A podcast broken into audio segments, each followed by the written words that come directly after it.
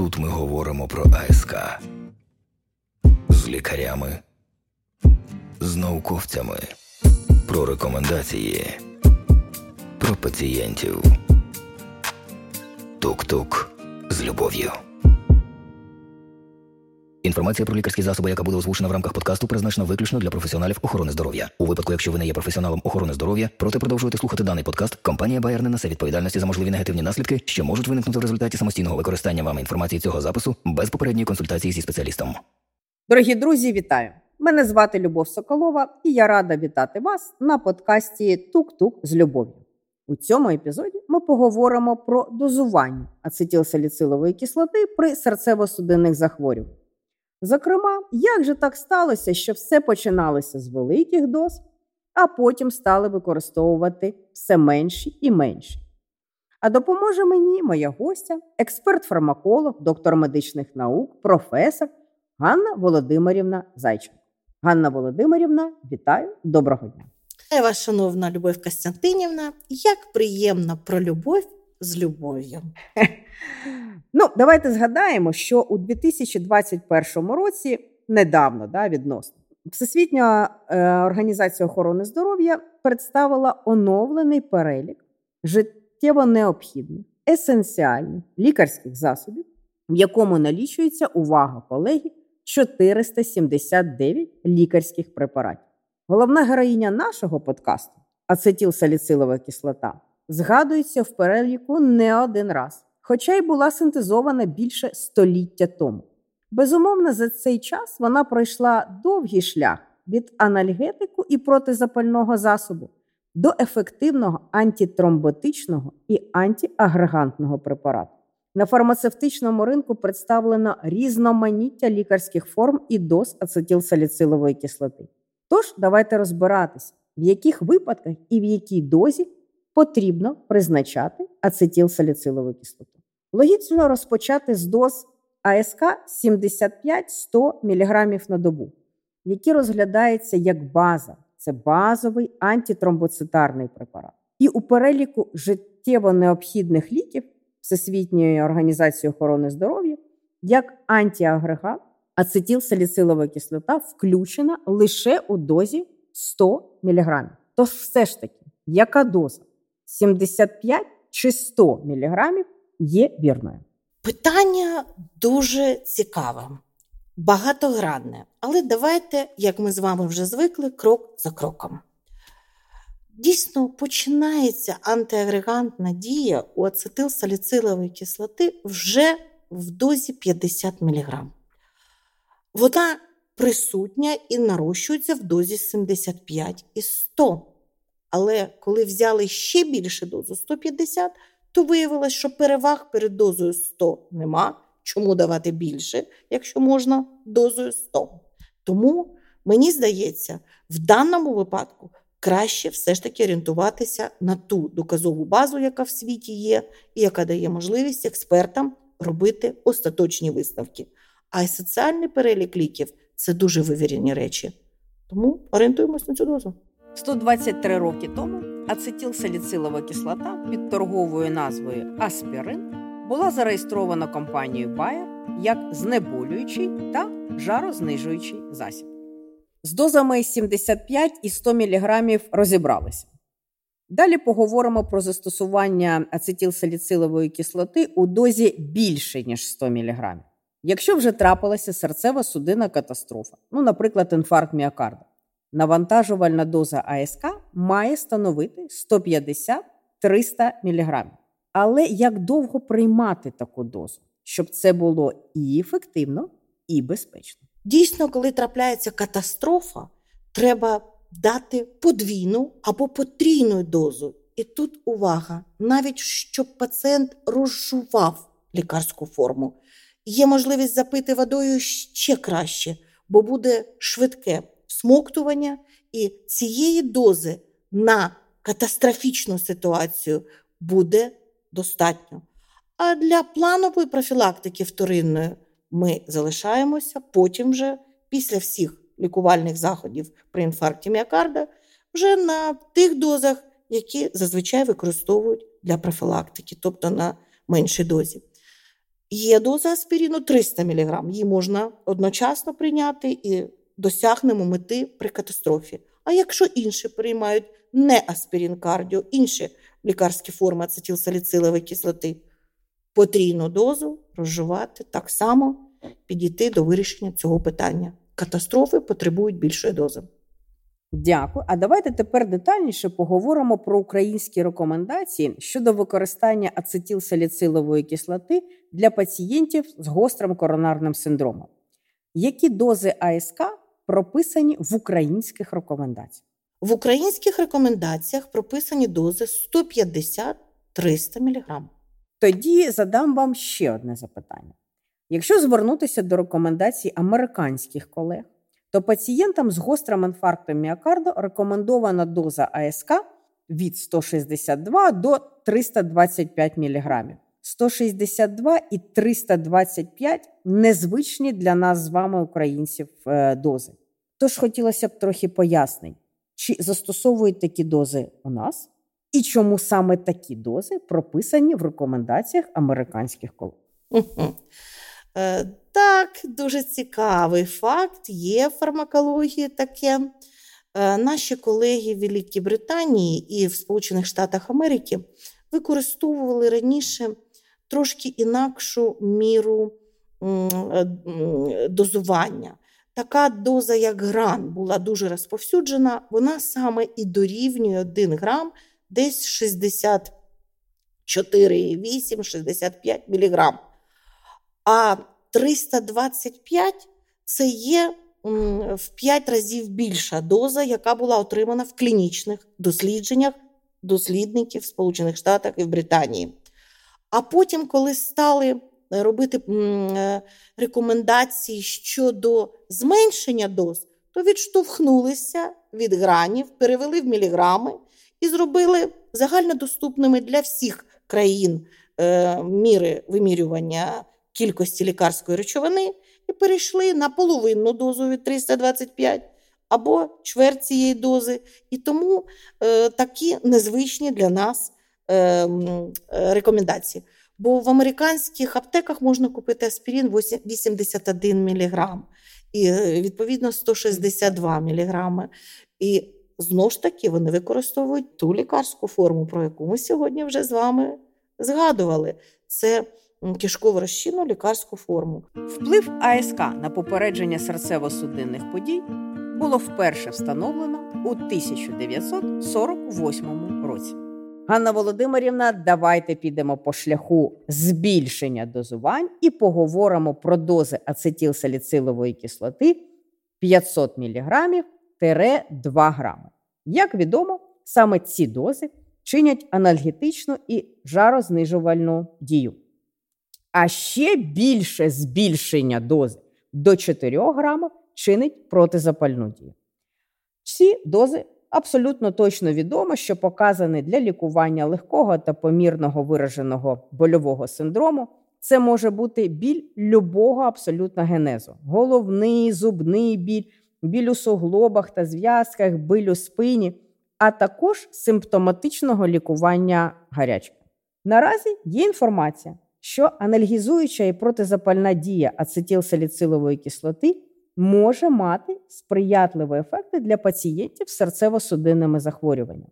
Тож, ваша думка, які перспективи середніх та високих доз АСК для пацієнтів з серцево-судинними захворюваннями? Наскільки тонко ви вмієте, шановна колего, підвести до дуже важливих речей. Дійсно, дозозалежні ефекти ацетилсаліцилової кислоти добре простежуються, але в 21 столітті використовувати 2, 4 і навіть 10 грамів нестероїдного протизапального засобу – це не тільки неетично, не тільки недоречно, це дуже небезпечно. Ми з вами добре знаємо, що пригнічення фізіологічних простагландинів відіб'ється величезною кількістю побічних реакцій. Тому, як нестероїдні протизапальні препарати, сьогодні є заміна ацетилсаліциловій кислоті. І в дозі, наприклад, 15 мг або 15, або 7,5, або 8, дуже добре справляються з больовим синдромом і навіть з запаленням. Тому сьогодні ми не ставимо акцент для цього лікарського засобу лікування запальних хвороб. Але в історії препарату така сторінка є. Властивість протизапальна йде на користь аспірину як антиагреганту. Я вам скажу чому. Є дані про те, що у пацієнтів з серцево-судинною патологією є такі когорти пацієнтів, де збільшується цей реактивний білок. І цей маркер, він такий дуже, я б сказала, небезпечний. І у таких пацієнтів значно серйозніше можуть бути ускладнення, вища смертність. Якщо ми використовуємо антиагрегант, в якого є в бекграунді протизапальна дія, ми можемо повпливати на складний патогенез, який кожні 5 років переглядається, додаються нові аспекти і з'являється, що системна запальна реакція, яка виникає у таких пацієнтів, може бути коригована і такою властивістю АСК. Отже, це той випадок, коли аспірин має 2 в 1, а у інших антиагрегантів тільки один ефект. Тому про це треба пам'ятати. І навіть є дані про те, що у пацієнтів з гострим інфарктом міокарда, у яких був підвищений цей реактивний білок, смертність при використанні аспірина кардіо зменшувалась. Тому це є дуже важливим моментом, про це треба пам'ятати. Дуже цікава інформація. Дуже дякую, Ганна Володимирівна. Дуже цікаво. Деякі речі, я чую для себе вперше, вже буду собі там десь в підсвідомості ставити галочки і прослуховувати наш подкаст для того, щоб воно там все вклалося по поличках, як це має бути. Але це не всі питання. Я ще маю таку рубрику «Тук-тук кейс». Тут ми говоримо про АСК. Тук-тук з любов'ю.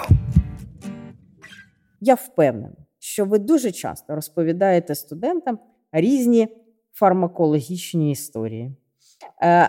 Тож, які цікаві історії, пов'язані з ацетилсаліциловою кислотою, можна почути не тільки на ваших лекціях, а ще й на нашому подкасті. Розкажіть одну з них, будь ласка, прошу. Дійсно, я використовую деякі історичні моменти, деталі.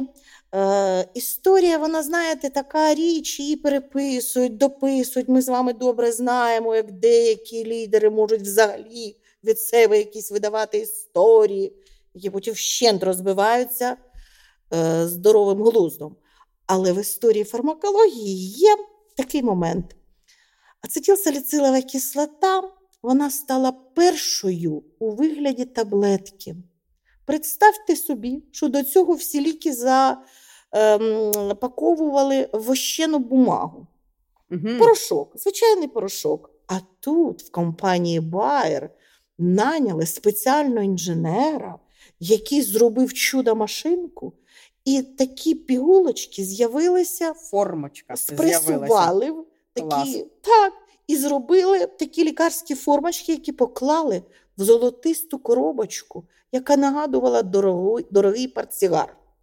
І такі собі баришні, які приходили до салонів, витаскували з сумочки дамської ту коробочку золотисту, і всі: «Ой, що це таке? Якесь чудо!» Така дама випивала: «В мене голова болить, ух, я випила цей аспірин, і в мене вже нічого не болить». І всі: «А що це в неї було? Що це за коробочка така чарівна? Які там штучки такі якісь?» А це ж відомий аспірин. Ви розумієте, наскільки маркетинговий хід, але як він просунув всю фармацевтику. А ви знаєте, це ж такий лайфхак і залишився. В аспіріні кардіо є спеціальна календарна упаковка. Тому можна витягнути її і сказати: «Сьогодні понеділок. Час пити аспірин кардіо». Я з вами згодна.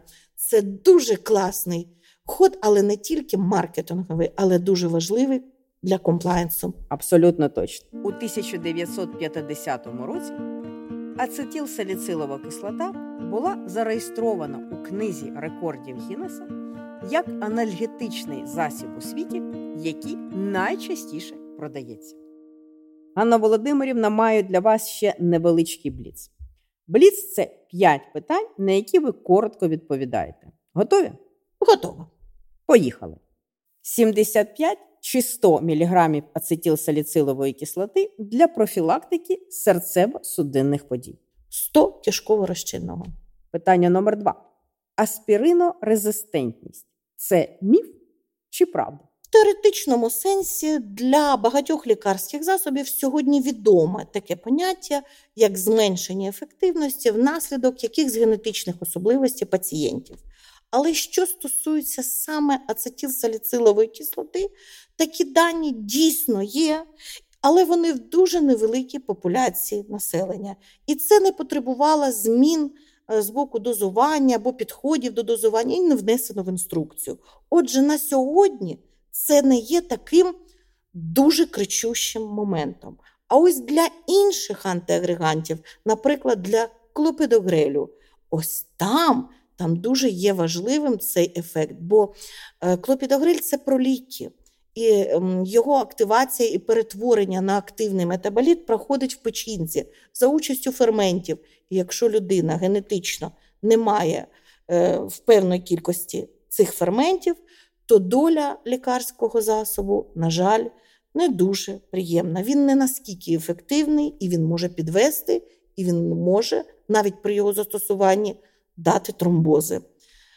Подекуди деякі лікарські засоби комбінують з різними механізмами дії, аби уникнути цього феномену резистентності. Але, як виявилось останніми дослідженнями, для ацетилсаліцилової кислоти поки це не є критичним. Для деяких популяцій, рідких дуже таких, знаєте, поліморфізмів, це враховують, але... Тобто це більше міф, ніж правда? Я б не сказала міф, це, знаєте, просвіщений скептицизм. Сьогодні ми дуже добре це розуміємо. Красиво. Просвіщений скептицизм. Питання номер 3. Чи взаємозамінні ацетилсаліцилова кислота та клопідогрель? Я вже навела приклад того, що вони принципово різні механізми дії мають. Аспірин назавжди блокує тромбоксан синтетазу, клопідогрель зворотньої дії. Аспірин – це лікарський засіб, а клопідогрель – пролікарський засіб. Тобто замінити одне одним не бажано і не потрібно цього робити. Питання номер 4. Чи справді існують статеві відмінності в ефектах АСК при серцево-судинних захворюваннях? Знаєте, для деяких нестероїдних протизапальних препаратів є дані про те, що вони по-різному можуть впливати на жінок, на чоловіків, бо різний гормональний фон і такі нюанси є. Але для ацетилсаліцилової кислоти отаких гендерних відмінностей, яскраво виражених, не доведено. Тому в інструкції і не внесені такі предостороги, я б сказала. І останнє питання номер 5. Фраза, яку ви постійно повторюєте своїм студентам. Своїм студентам я завжди нагадую про те, що доза має велике значення. І якщо вони пам'ятають, що доза може перетворити отруту на ліки, а ліки на отруту, то є такі ліки, в яких доза – це ще і якісно новий рівень фармакологічного втручання. В аспірина та сама ситуація. Доза 100, вибір оптимальної лікарської форми кишково-розчинна, катастрофа збільшуємо втричі і пам'ятаємо, все, що більше, ніж 300, це вже не антиагрегант. І це вже інша історія. Отже, доза – це важливо. Дякую дуже. І хочу нагадати, шановні слухачі, що ми говорили про дози ацетилсаліцилової кислоти. На цьому наш епізод добігає кінця, і підсумовуючи нашу розмову, я хочу знову ж нагадати, що доза 100 мг ацетилсаліцилової кислоти, аспірин кардіо, про який ми сьогодні говорили, є мінімально ефективною, адже саме така доза необхідна для інгібування утворення тромбоксану та ефективного зниження агрегації тромбоцитів, і вона доведена знижує ризик серцево-судинних подій на 32%. Ганна Володимирівна, дякую вам за приємну і цікаву бесіду. Ви слухали подкаст «Тук-тук з любов'ю». Дякую, що залишалися з нами до кінця. До зустрічі в наступних випусках. До зустрічі. Тут ми говоримо про АСК. Тук-тук з любов'ю.